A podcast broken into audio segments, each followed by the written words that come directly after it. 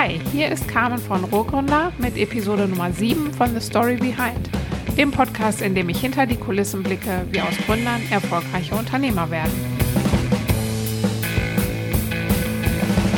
Mein Gast heute ist Lea Maria Zimmermann.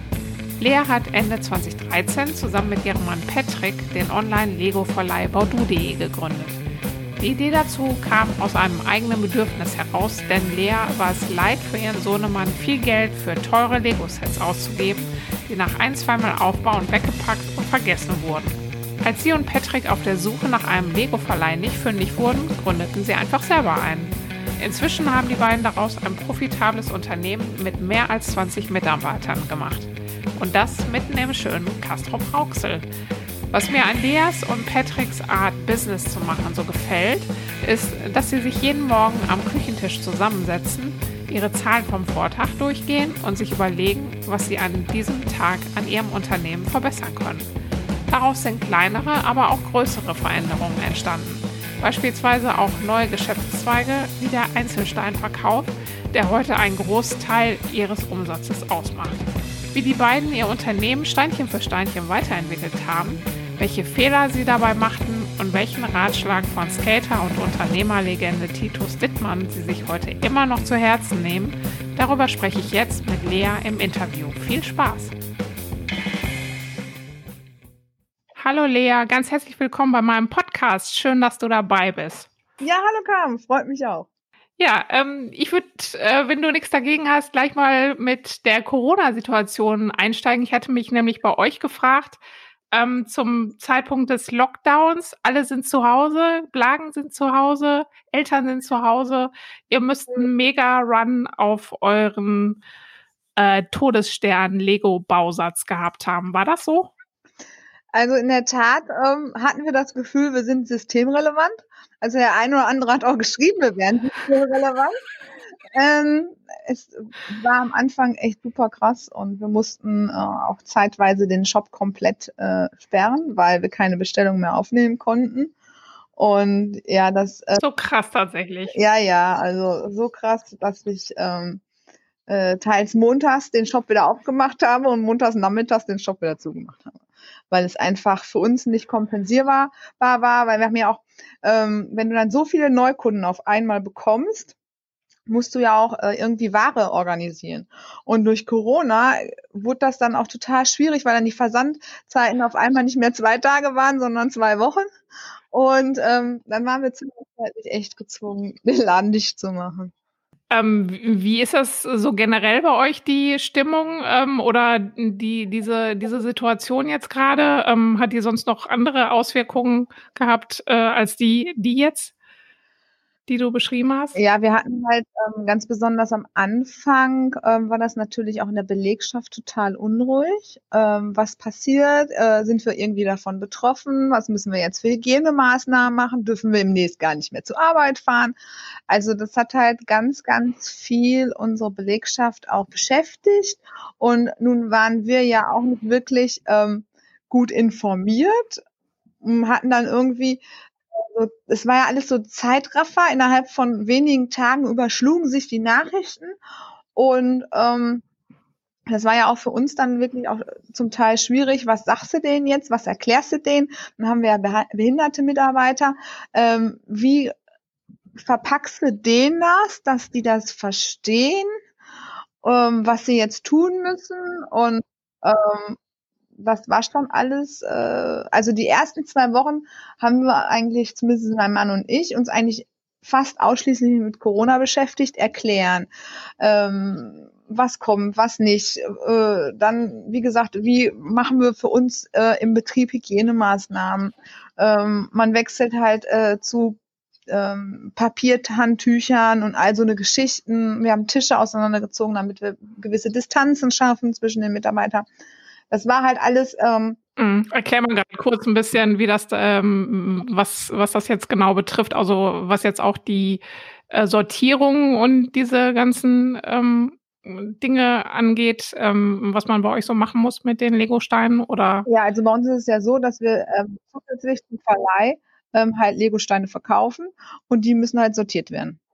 Ne? Und da halt Tisch und sortieren und sitzen halt auch teils nebeneinander. Das ging ja jetzt nicht mehr.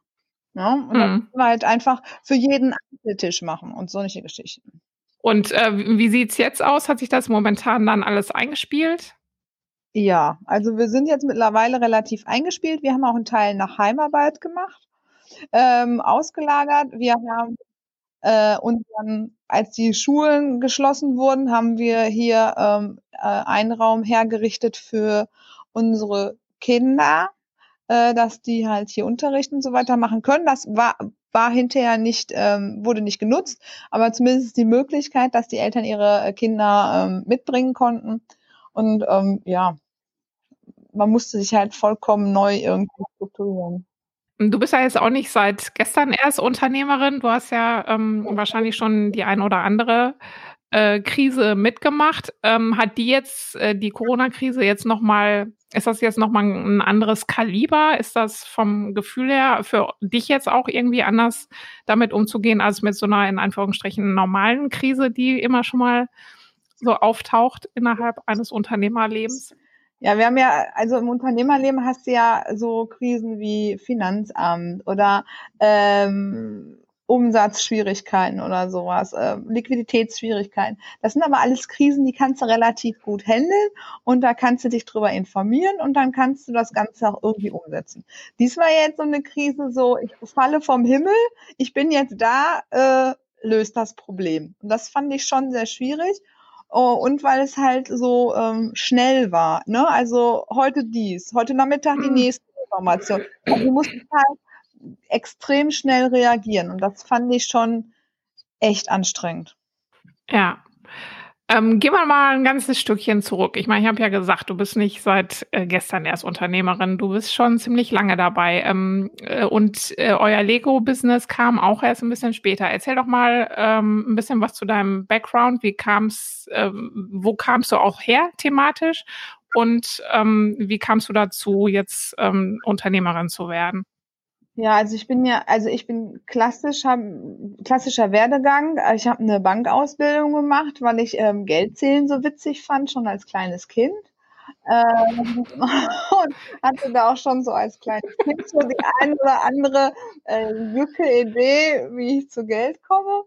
Ähm, nach der Bankausbildung habe ich dann äh, auch wieder klassisch Wirtschaftsstudium gemacht mein Mann hatte dann auch nebenbei schon so eine Selbstständigkeit im Internetmarketing aufgebaut in kleinen Schritten. Das haben wir dann halt einfach aufgebaut. Und als ich dann nach dem Studium habe ich ähm, äh, als Controllerin in einem Hotel gearbeitet. Und ich empfinde das immer als sehr schwierig, wenn ich das Gefühl habe, dass mein Chef keine Ahnung hat. Und ähm, ja, ich fand das fürchterlich. Und ähm, da war der Schritt zur Selbstständigkeit eigentlich irgendwie naheliegend. Und dann, ja, dann haben wir uns halt überlegt, was wir machen. Und wie gesagt, wir hatten ja sowieso auf der einen Seite schon eine Selbstständigkeit im kleineren Rahmen. Und dann, ähm, ja, haben wir uns überlegt, Baudu ist ganz super. Äh, das machen wir jetzt. Und da sind wir dann auch so ein bisschen reingerutscht durch unser Kind. Und ähm, also nochmal, also äh, ihr hattet vorher dann so ein, so ein klassisches, also so ein Marketing, was war das für ein, für ein Unternehmen? Was ja. dein, dein Mann hatte, der das dann schon Fulltime quasi gemacht mhm. oder ähm, wie, wie sah das dann aus am Anfang? Also wir haben uns damals kennengelernt, da war er noch fest angestellt als Programmierer. Er baute sich das so ein bisschen nebenbei auf. Ähm, und hat sich dann entschlossen, komplett in die Selbstständigkeit in diesem Internetmarketing zu gehen. Und äh, als das dann auch so Tagesgeschäft wurde, haben wir uns halt überlegt, was machen wir jetzt? Und ähm, dadurch mhm. durch unser Kind. Also da habt ihr wirklich auch gezielt, äh, gezielt ähm, schon nach Ideen gesucht, wie ähm, was ihr jetzt zusammen dann für ein Business Nö. aufzieht. Das kam dann nicht so zufällig, das ähm, mit mit der Lego-Geschichte. Also es war schon, es war schon so, dass ich ja wirklich überlegt habe, ähm, habe ich halt, also mein Sohn hat halt extrem viel mit Lego gebaut. Das wurde mir einfach zu teuer und dadurch habe ich da schon so ein bisschen diese Idee entwickelt. Ähm, jetzt diesen Schritt wirklich in die Selbstständigkeit zu gehen, den haben wir dann natürlich irgendwann gemeinsam getroffen. Das kannst du ja nicht alleine machen und sagen, ja, äh, ich gehe jetzt in die Selbstständigkeit, du musst da jetzt mit leben. Ähm, das haben wir dann, das haben wir dann schon zusammen entschieden. Aber die Grundidee war halt so ein kleines Pflänzchen und auch eher wie eine Schnapsidee. Und dann haben wir uns überlegt, okay, pff, machen wir mal. Ja. Mhm. Erzähl mal so ein bisschen äh, die Anfänge. Wie, wie seid ihr da dran gegangen mit dem? Also ihr habt, äh, bis ihr euch dann entschieden habt, äh, mit Baudu wirklich ähm, daraus ein Unternehmen zu machen, ähm, musstet ihr ja auch dann erstmal gucken, funktioniert das überhaupt? Ähm, erzähl mal so ein bisschen die Anfänge. Wie seid ihr da dran gegangen? Also wir haben, also ich hatte diese Idee, dann hat der Patrick eine Marktanalyse gemacht. Gibt's da schon? Ähm, Gibt's äh, da auch irgendwelche äh, Unternehmen, die man gegebenenfalls bis zu gewissem Maße spiegeln kann? Äh, wir hatten ja nur die Spielzeugkiste damals, die ja total gehypt wurde. Äh, das war jetzt aber nicht so das, was wir uns vorgestellt hatten für uns. Und es gab damals ein Unternehmen in Amerika, die haben auch Lego verliehen. Und ähm, da konnten wir so ein bisschen unser ähm, ganzes, unsere ganze Dienstleistung so ein bisschen auch um, äh, von, von, von Informationen ziehen. Und dann sind wir halt hingegangen und haben gesagt, ja, okay, wir probieren das jetzt mal einfach aus. Mm, und wir bauen einfach mal die Internetseite. Wir haben das damals noch über unsere Marketingfirma gemacht, also als, als Testballon. Und ähm, wir hatten halt den Vorteil, dass er halt Programmierer ist und er hat uns eine Internetseite geklöppelt und dann haben wir, sind wir erstmal an den Start gegangen. Wir hatten irgendwie 50 Sets, 40 Sets auf unserer Internetseite, keins davon da und haben das dann äh, haben wir mal meinen Schwiegervater, der ein paar Technik-Sets hatte und so weiter, haben wir das auch mal, haben wir uns bei ihm ausgeliehen und sind dann nochmal zu Toys R Us gegangen und haben einen Einkaufswagen voll mit Lego-Sets gekauft, so von jedem eins. Und dann erstmal abgewartet, was passiert. Und als wir dann merken, okay, das ganze System hat auch eine gewisse Nachfrage und ähm, dann haben wir uns überlegt, okay, jetzt klöppeln wir da einen Businessplan drum und ähm, sind dann auch wirklich hingegangen und haben gesagt, okay, wir wollen das jetzt machen. Äh, offensichtlich. Ja, kannst du mal kurz sagen, in welchem Jahr das war? War das, das war ähm, Ende 2013. Wir sind, wir haben Baudu richtig gegründet Anfang 2014 und wir hatten unsere erste Bestellung am 27, am 26. November 2013 an unserem Hochzeitstag. Ging das dann von alleine? Ich meine, wie habt ihr dann, wie habt ihr die Leute oder wie habt ihr da auf euch ähm, aufmerksam gemacht oder wie kamen die Kunden? Ähm, habt ihr das über Suchmaschinenoptimierung oder wie? Also Suchmaschinenoptimierung Suchmaschinenoptimierung haben wir gemacht, weil äh, das konnte der Patrick auch. Wir hatten das Glück, dass damals der ähm, Alexander Hülsing sehr früh auf uns aufmerksam wurde.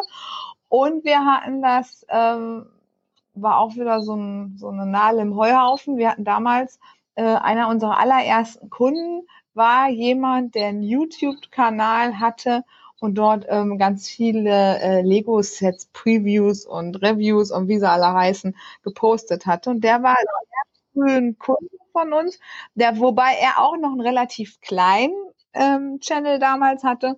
Und das war dann so eine Win-Win-Situation. Er hat mit unseren Vi Film Video, äh, mit unseren Sets Videos gedreht und wir haben ihm die halt zur Verfügung gestellt. Das war ganz praktisch. Ähm, so fing das dann. Also schon so eine Influencer-Geschichte quasi. Ja, aber keine gesuchte, sondern eher zufällig, ne? Und so ging das dann los. Wann, äh, wann wusstet ihr denn dann wirklich, ähm, das ist jetzt was, was euch auch als Unternehmen trägt? Wann ging das jetzt wirklich so los, dass ihr, dass das von den Bestellzahlen dann auch richtig gut wurde? Ähm, also wir machen immer so Sprünge. Ich meine, ging das so kontinuierlich oder? Ähm also zum einen geht es kontinuierlich, geht es hoch. Ne? Also jedes Jahr werden es äh, im Schnitt mehr. Ähm, grundsätzlich haben wir immer so eine Flaute oder äh, es geht äh, bis zu einem gewissen Maß runter äh, in den Frühjahr- und Sommermonaten, vor allem im Frühjahr. Da kündigen die Leute dann immer für den Sommer. Das war dieses Jahr nicht der Fall weil ja dieses Jahr Corona.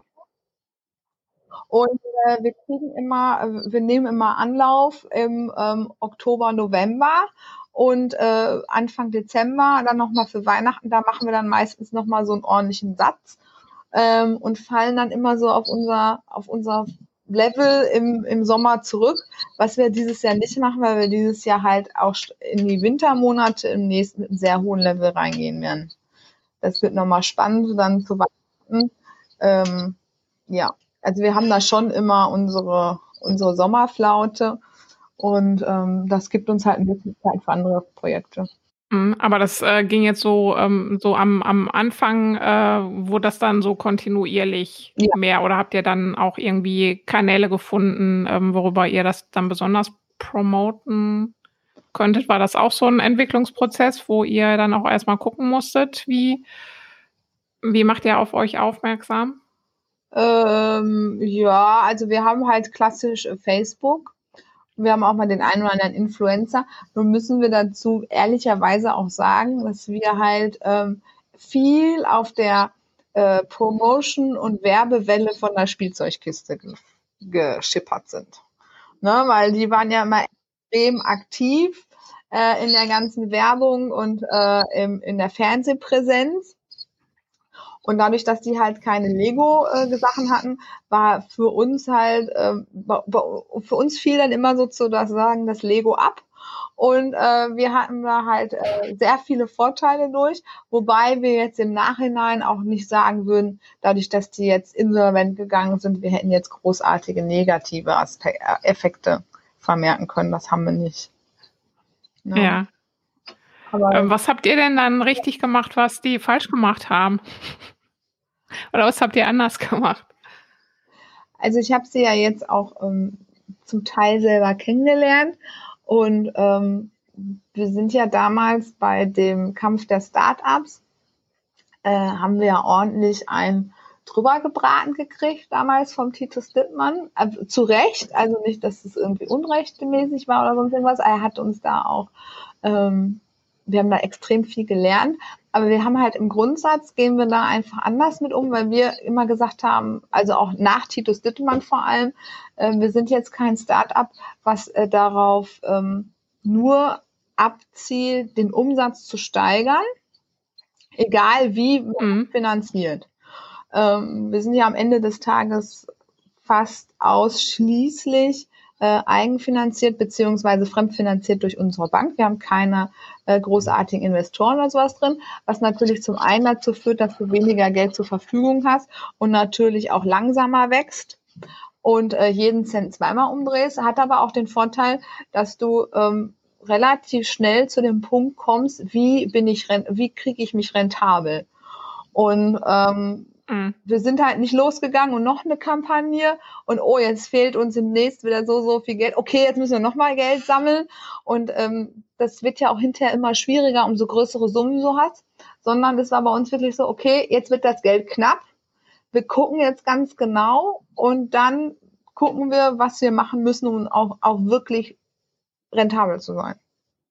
Und uns ohne fremdes mhm. weiteres Geld zu finanzieren zu können. Ich glaube, das war bei uns eher mhm. ähm, der Vorteil.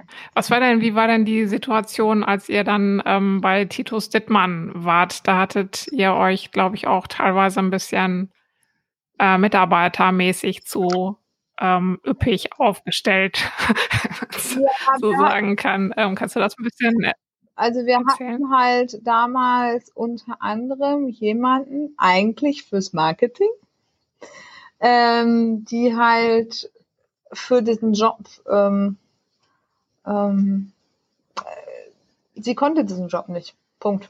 Also ähm, das wusste sie, das wussten wir. Ähm, ja, sie hat viel Geld gekostet und eigentlich war es rausgeschmissenes Geld.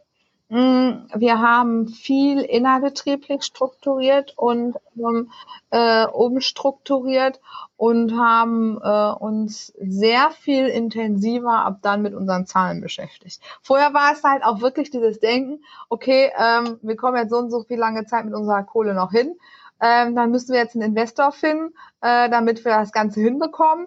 Und ähm, ja, dann gucken wir halt weiter. Und wir müssen den Umsatz so und so steigern.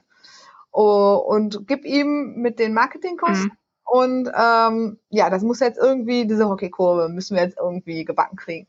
Und äh, nach Titus Dittmann, also wir haben uns mit dieser ganzen Situation auch nicht wirklich wohlgefühlt.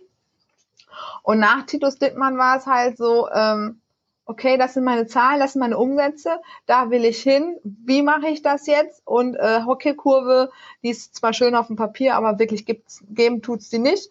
Und äh, die Mitarbeiter, die wir haben, sind sie alle ähm, gut eingesetzt oder habe ich halt einfach Kapazitäten, ähm, wo ich halt einfach Geld rausschmeiße, was halt nicht den gewünschten Effekt bringt.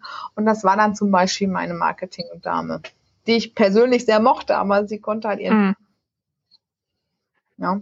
Und da muss man halt einfach mal ich meine, Hockeykurve und so weiter, wart ihr so in, da so ein bisschen in diesem ähm, Startup-Hype-Fieber drin, dass ihr, dass ihr da so dran gegangen seid mit diesem, mit diesem Denken auch? Ja, voll. Ja, also es gab ja noch nicht wirklich eine äh, Startup-Szene hier im Ruhrgebiet. Ähm, also bin ich, nee. bin ich halt immer schön nach ähm, Berlin gejuckelt. Und ähm, da wurde mir das halt auch immer kommuniziert. Von äh, quer durch die Bank, von Investoren wie von anderen Startups, ist auch egal. Ähm, es wurde mir immer kommuniziert, ihr müsst da diese Hockeykurve und das muss dann äh, spannend sein für Investoren und dann muss ihr pitchen und lange Rede, kurzer Sinn. Ähm, wir arbeiten hauptsächlich nach der ähm, Kaufmann-Devise, ähm, was reinkommt, kannst du auch ausgeben und nicht mehr. Und damit fahren wir jetzt eigentlich die Jahre sehr gut. Ja. Mhm. Ihr verleiht ja nicht nur Lego, sondern ihr verkauft seit einer Weile auch ähm, einzelne Steine. Erzähl doch mal, wie die Idee dazu überhaupt entstanden ist und wie sich das inzwischen so entwickelt hat. Ja, also eigentlich ähm, war das nicht geplant, dass wir Steine verkaufen.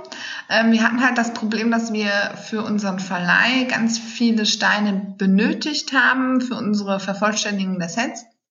Und wir haben halt auch ähm, recht alte Sets dabei. Die mussten wir dann auf dem Gebrauchtmarkt kaufen, also waren sie ja nicht vollständig. Und so sind wir da so ein bisschen reingeschlittert und ähm, haben dann erst gebrauchte Sets verkauft. Das war aber super aufwendig. Und es rentierte sich nicht. Ja, und dann sind wir irgendwie in das Gebrauchtsteinlager halt reingerutscht und um, haben da jetzt halt, also fast 50 Prozent unseres ähm, Umsatzes ähm, besteht jetzt, wie gesagt, aus Gebrauchtsteinen. Und jetzt haben wir halt uns überlegt, jetzt machen wir auch noch die Neusteine. Ja. ja, und bauen da jetzt halt seit diesem Jahr ähm, auch intensiv dieses Neusteinelager auf. Und ähm, ja, das entwickelt sich auch ganz gut. Da mussten wir jetzt noch mal ein paar Leute für einstellen. Okay. Weil, ja. Äh, wie, äh, wie muss man sich das denn vorstellen? Ähm, wer ist, äh, ist das eine andere Zielgruppe auch erstmal, die jetzt diese Gebrauchtsteine kauft? Wer kauft sowas?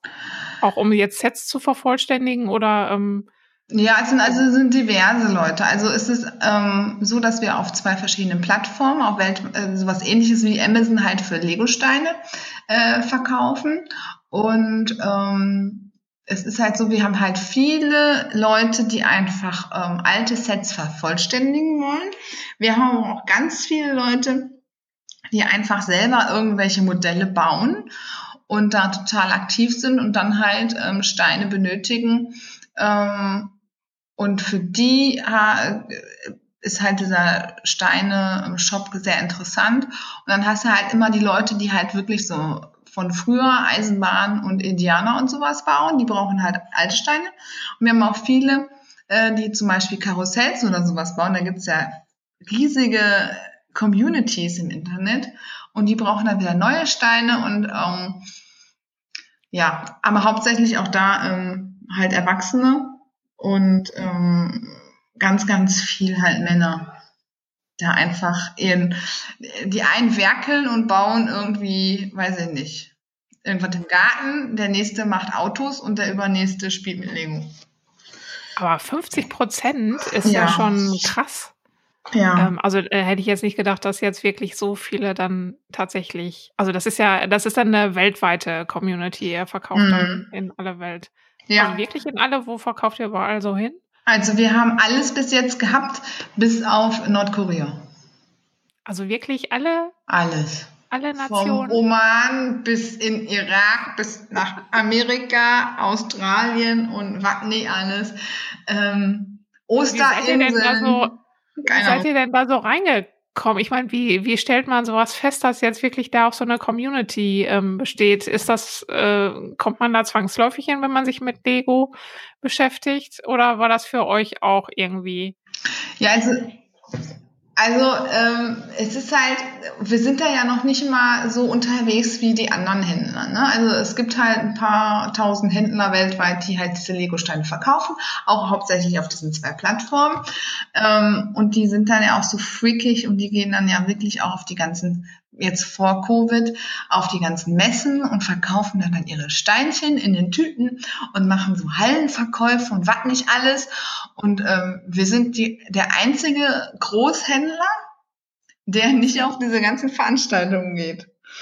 Ähm, wir machen das halt nur online und ähm, wir gehen auf diese ganzen Börsen nicht. Das finde ich immer so fürchterlich anstrengend. Wir haben das hm. ja mal einmal gemacht ähm, mit so mit Kreativer und so, mit unserem Verleih.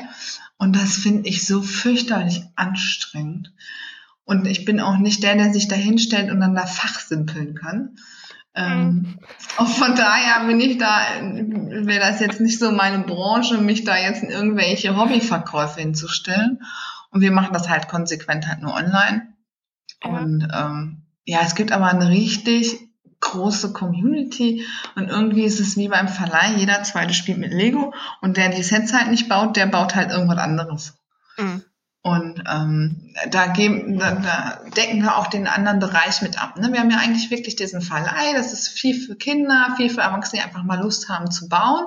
Ähm, wir decken aber auch den anderen großen Bereich des Verkaufes von, Ste von, Set, äh, von Steinen ähm, ab. Ähm, jetzt halt, wie gesagt, auch mit der Neuware. Und ähm, klar kann es sein, dass wir nächstes Jahr auf den Schmuck kommen und sagen, okay, jetzt machen wir auch noch den, ähm, den, den Set-Verkauf wieder oder den Neuware-Set oder mhm. diesen ganzen Bereich von Alternativ, wie nennt man das so schön, schön Klemmbausteine, weiß ich nicht, Panzer und so aus Polen.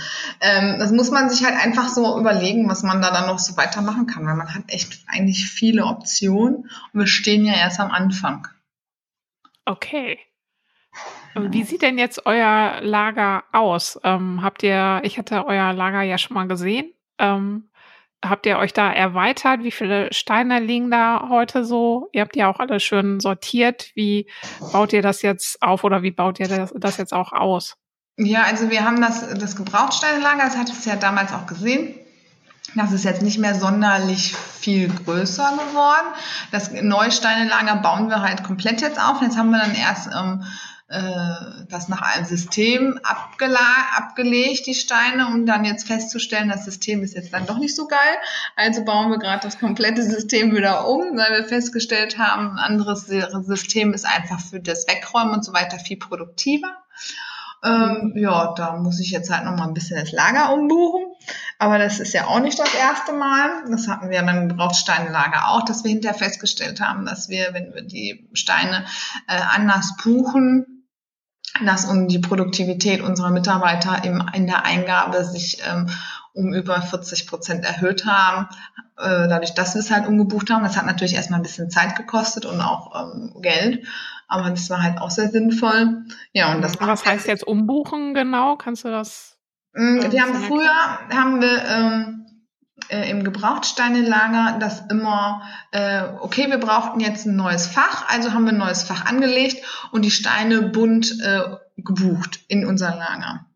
Mhm. Heute gehen wir zum Beispiel bei den Gebrauchtsteinen dahin und sagen, okay, der Stein einmal vier, äh, dieser Standard Brick, äh, den buchen wir jetzt in Kiste 1 bis Kiste 25 und ähm, da ist dann aber von jedem, von diesem Stein jede Farbe. Ach so. Und das ist halt, es war halt nicht mehr ein buntes Lager, sondern äh, ist jetzt nach Stein sortiert. Ah. Und ähm, da ist halt einfach, ähm, dadurch, dass die Leute das dann anders wegräumen können, weil sie nur noch Kiste 1 bis 25 suchen und nicht mehr Kiste 1, Kiste 500 und Kiste 750, hm, äh, ist halt die, äh, sind die halt wesentlich schneller. Ja. Und ähm, das sind Habt halt ihr das dann auch getrackt, wie, wie schnell das geht? Also dass ihr ähm, ja, die Zeit natürlich. noch so messt? Ja, ja, also ja da also, geht es wirklich um Sekunden ja, ja, also, bei euch. Ja, also unsere, wir wissen schon, ähm, das haben wir halt früher auch nicht gemacht, aber hinterher ist man ja immer klüger.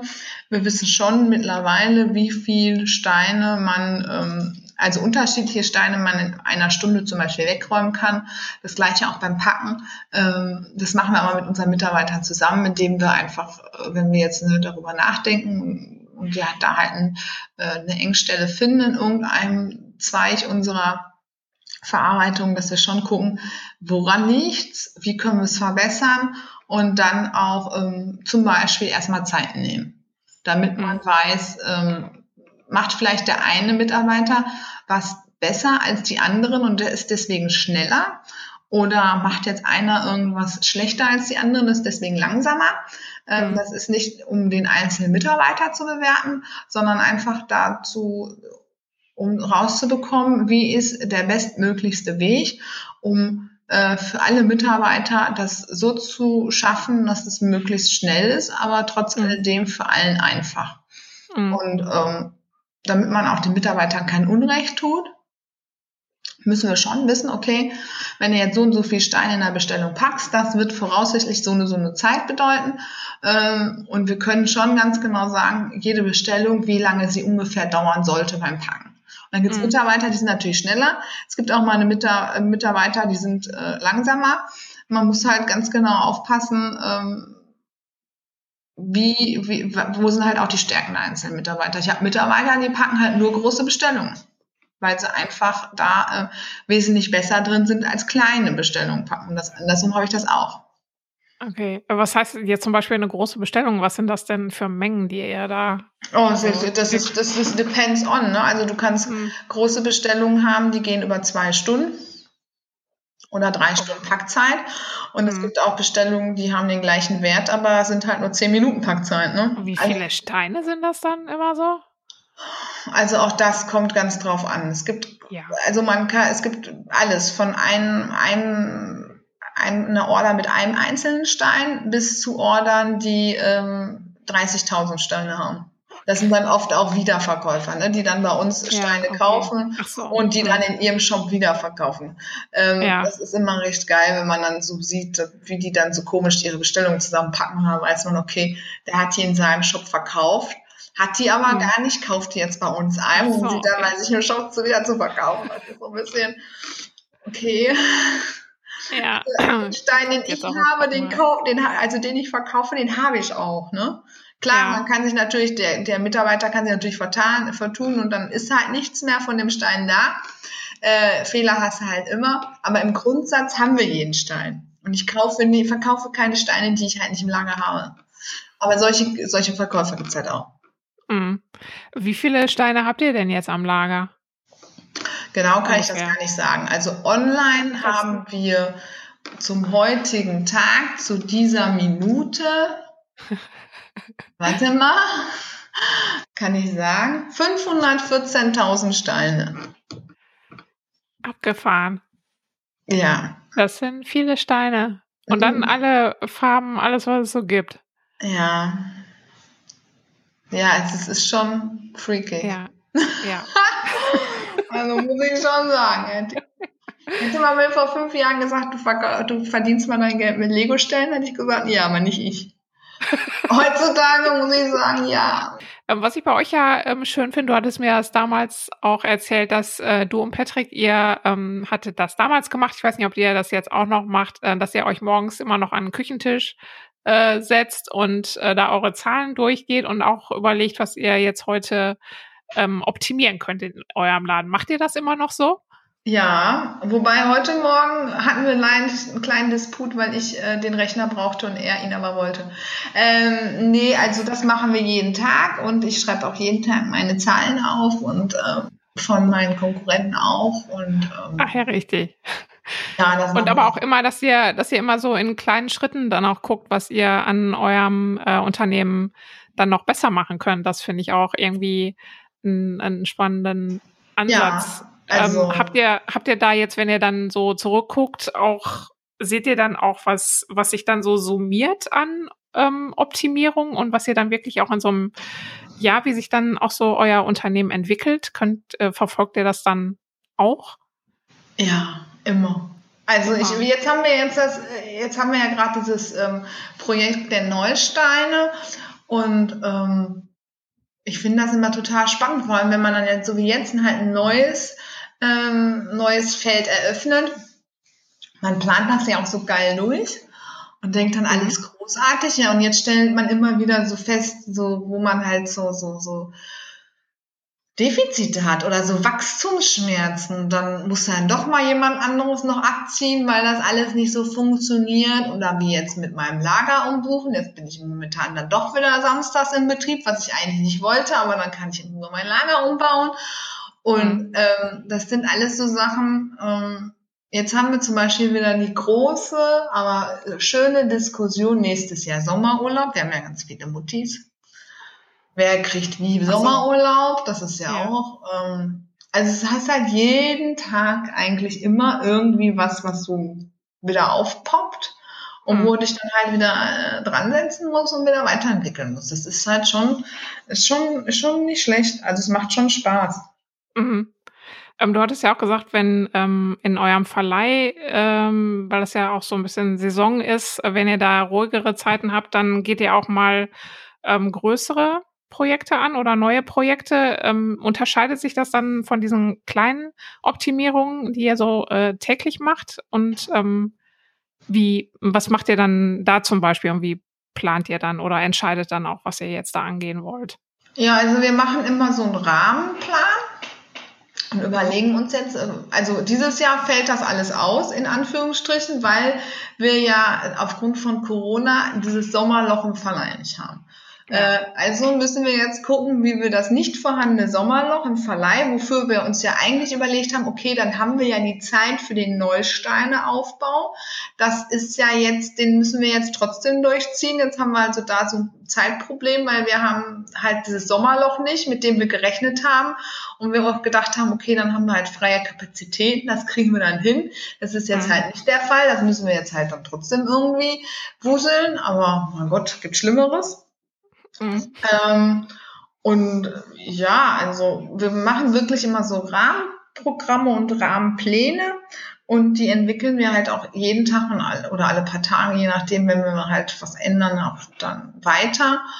Und ähm, wir diskutieren halt viel am Wochenende, ne? Also mhm. wir machen, da ist halt wirklich so eine produktive Phase dann immer, wo dann einzelne Probleme, die jetzt zum Beispiel auch gar nicht angedacht sind, dann auf den Tisch kommen und wir dann uns überlegen, wie wir ähm, damit halt umgehen. Oder dann mhm. kommt ein Mitarbeiter und hat irgendwie was, äh, was wir innerbetrieblich lösen müssen oder so und äh, mhm. muss halt immer dranbleiben. Ne? Und wenn das dann hinterher funktioniert, ist das ja schon ganz cool.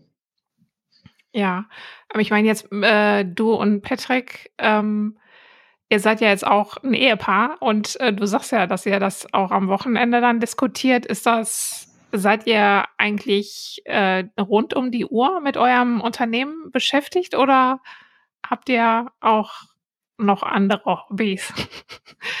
oder wie, wie macht ihr das auch so? Schaltet ihr zwischendurch schon mal ab? Macht ihr dann gar kein Business oder wie läuft das bei euch? Äh, nee. Also wir sind selbst und ständig. Ähm, ja. Klar, also ich entspanne schon mal beim Kochen und wir gucken uns auch momentan gucken wir Gordon Ramsay, das finde ich ja total witzig. Aber ähm, äh, wir haben auch so bestimmte Sachen, dass wir halt mit unserem Sohn samstags abends immer einen Kinoabend machen und so weiter. Aber im Grundsatz ist man halt eigentlich immer irgendwie mit seinem Betrieb beschäftigt. Aber das ist für mich jetzt nicht negativ, weil äh, es macht mir halt Spaß. Und ich sehe es halt auch nicht als Belastung an. Und es ist halt schön, wenn du dann damit beschäftigt bist und jetzt so langsam so überall siehst, wie das so alles Früchte trägt und das entwickelt sich jetzt alles. Und ähm, meine Mitarbeiter werden jetzt selbstständiger. Ich kann halt jetzt anfangen, auch mal zweimal in der Woche morgens zum Sport zu gehen, weil das jetzt mittlerweile alles im Betrieb läuft. Und das sind ja alles so kleine Geschichten, die, wo du dann merkst, dass das dann, dass du auf dem richtigen Weg bist. Mhm. Und im Grundsatz finde ich das halt auch nicht, ähm, nö, ich finde das nicht belastend. Also für mich ist es nicht belastend und ich weiß auch, dass es für meinen Mann nicht belastend ist. Aber in der Tat, ähm, es ist nicht diese 40-Stunden-Woche. Mhm. Aber wenn du die 40-Stunden-Woche willst, kannst du nicht selbstständig werden. Nee. Kannst du dir das nochmal vorstellen? Nee. Angestellt zu sein, eine 40-Stunden-Woche? Nein, ich glaube, ich wäre auch kein guter Angestellter. Ich würde bei allem Kotzreiz kriegen wahrscheinlich und würde dann, ähm, also als Arbeitnehmer bin ich voll vergurkt. Mhm. Also ich, also unabhängig davon, dass ich mir sowieso sehr wenig sagen lasse, ähm, wäre das, glaube ich, noch schwieriger. Und ähm, ich brauche die Selbstständigkeit, ich brauche, dass ich mir das selber einrichten kann, dass ich, äh, also nicht, dass ich jetzt sage, okay, ich pick mir nur die Rosinen aus dem Tag raus, mhm. aber dass ich so, dass ich mein eigener Herr bin. Nee, mhm. das, das, das, nee, als Arbeitnehmer, ich glaube nicht. Also zumindest zum jetzigen Zeitpunkt nicht. Kann ja sein, dass ich in zehn Jahren sage, boah, weißt du was, ich werde jetzt wieder Arbeitnehmer. Klar, möglich. Das schließt du nicht aus. Mhm. Das weiß ich ja nicht. Aber zum jetzigen Zeitpunkt ähm, bin ich sehr gerne mein Chef und ich, ich habe auch keine Schwierigkeiten, ähm, jeden Tag meine 10 bis 15 Stunden zu arbeiten und auch nicht am Wochenende. Da habe ich mhm. nicht das Problem mit. Und das mache ich gerne und das ist halt, nee. Mhm. Ähm, jetzt bist du ja auch schon eine ganze Weile Unternehmerin. Wenn du jetzt mal so zurückguckst, ähm, Kannst du sagen, wie, wie dich das auch vielleicht verändert hat oder wie du heute vielleicht mit, was weiß ich, Krisen oder mit ähm, Dingen irgendwie heute anders umgehst als früher? Wie hast du dich auch so als Unternehmerin weiterentwickelt? Was ist dir heute wichtig? Ähm, und was, was macht Unternehmer sein für dich aus? Hast ja schon ein bisschen gesagt, aber jetzt noch mal so Also diese, diese, das, also für mich ist halt schon so, dass ich wirklich sagen kann, also dass ich die Flexibilität habe, für mich auch zu entscheiden, zu entscheiden, die, die Probleme gehe ich jetzt an dass ich meinen eigenen Tag gestalten kann. Ähm, aber ich sehe auch schon, dass ich mit vielen Problemen äh, anders umgehe, in, weil ich jetzt sage, ja, wir gucken uns das Ganze erstmal an und wir sind jetzt erstmal entspannter und wir gucken uns das mal morgen nochmal an und dann ist auch schon ne, viel Wasser fließt den Rhein runter. Mhm. Und das ist auch immer alles gar nicht erst so dramatisch, wie man sich das äh, vielleicht in, in dem Moment gerade im ersten Moment wahrnimmt. Also da bin ich in vielen Sachen, was Probleme angeht, äh, entspannter. Ich bin nicht mehr so nackte Panik. Früher war nackte Panik, heute bin ich in den vielen Sachen einfach im Ganzen cooler. Ähm, ja. Ich bin aber auch straighter. Also ich ähm, habe schon äh, selbstbewusstmäßig schon da, wo ich mir denke, nee, das muss ich mir jetzt so nicht mehr reinziehen. Mhm. Und ähm, ich sehe das sehr an meiner Schwester, die vor ein paar Jahren noch auch sehr, äh, noch angestellt war und in vielen Sachen so ähm, sich auch so von anderen Leuten führen lassen hat. Und mhm. ähm, wir haben jetzt äh, vor zwei Jahren äh, ein Unternehmen zusammen gegründet und ähm, bei ihr sieht man halt diese Entwicklung sehr, sehr, sehr spannend, dass die halt auch immer straighter wird und sich da auch nicht mehr für doof verkaufen lässt und so ihren Weg geht und auch entscheidet, mhm. nee und so mache ich das und nicht anders. Und ähm, klar, man muss, es ist nicht immer gesagt, dass man da recht gerade mit hat, aber ähm, indem man sich halt selbst verwirklicht und mhm. auch dabei bleibt. Ähm, und das äh, sehe ich an ihr an ihrem Selbstbewusstsein und so, das hat ihr richtig viel gegeben. Und ähm, das finde ich schon schön. Also, ja. ja. also dass so, äh, so ein Unternehmen dann auch eigentlich ähm, so die eigene Persönlichkeit dann auch äh, formt, oder? Ja, also ich sag mal immer, äh, ne, Demut. Ne, heute geht's dir gut, das heißt noch lange nicht, dass es dir morgen gut geht. Und wenn man ja so ein Unternehmen aufbaut, weiß man ja auch, wie es ist, wenn es einem schlecht geht. Ne? Mhm. Das muss man halt, diese Phase macht man als Unternehmen einfach mit und äh, man hat ein anderes ähm, Bewusstsein auch für Verantwortung. Weil äh, wenn ich so Arbeitnehmer bin, habe ich so für mein, für mich Verantwortung, ja, dass ich mein Zeug mache, aber für keinen anderen. Mhm. Ich hingegen muss ja habe ja nicht nur für mich Verantwortung, sondern für all meine Mitarbeiter. Und da wächst man halt so ein bisschen rein. Und ähm, diese Entwicklung muss man auch erstmal machen. Ne, weil jede Entscheidung, die ich für unser Unternehmen treffe, hat eben auch auf Einfluss auf meine Mitarbeiter. In irgendeiner Art und Weise. Ob es jetzt die Sicherung des Arbeitsplatzes ist oder ähm, sonst irgendwie. Hm. Wie viele Mitarbeiter habt ihr jetzt aktuell? Mm, wir haben 25 Angestellte und fünf Außenarbeitsplätze von äh, behinderten Mitarbeitern äh, von einem Behindertenbetrieb. Mhm. Wow, also sind ja doch schon ein paar mehr geworden, Mhm. glaube ich, ähm, im Vergleich zum letzten Mal, als wir uns gesehen hatten. Ja. Ähm, wo möchtest du denn jetzt selber noch so hin? Hast du noch ähm, irgendwelche Träume, Ziele, Pläne, äh, die du gerne noch als Unternehmerin verwirklichen möchtest? Ah, ich möchte auf jeden Fall so weitermachen, mich weiterentwickeln. Was in zehn Jahren ist, keine Ahnung. Ähm, aber ähm, ich möchte auf jeden Fall auch da weiter mein Unternehmen ausbauen und ich werde mit Sicherheit auch noch die ein oder anderen Projekte machen und ähm, gesund, gesund bleiben, damit ich auch viel arbeiten kann. Und ich, ja. ja, mein Sohn wird ja jetzt auch langsam größer. Ähm, jetzt hat er auch schon Ja. nicht mehr ganz so viel Bock auf seine Mami, aber ähm, Wie alt ist er jetzt? elf.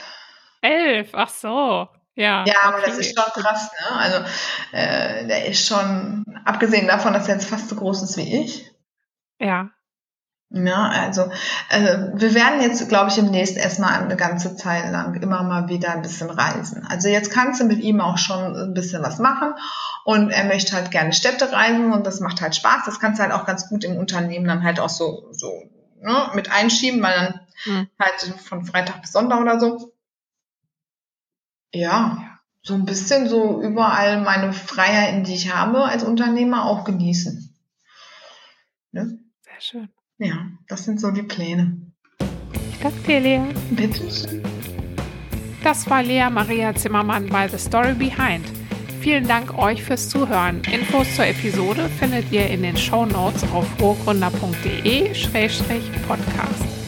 Der Titelsong stammt von Los Dos Ferraros aus Dortmund. Vielen Dank dafür an Dietmar und Kai.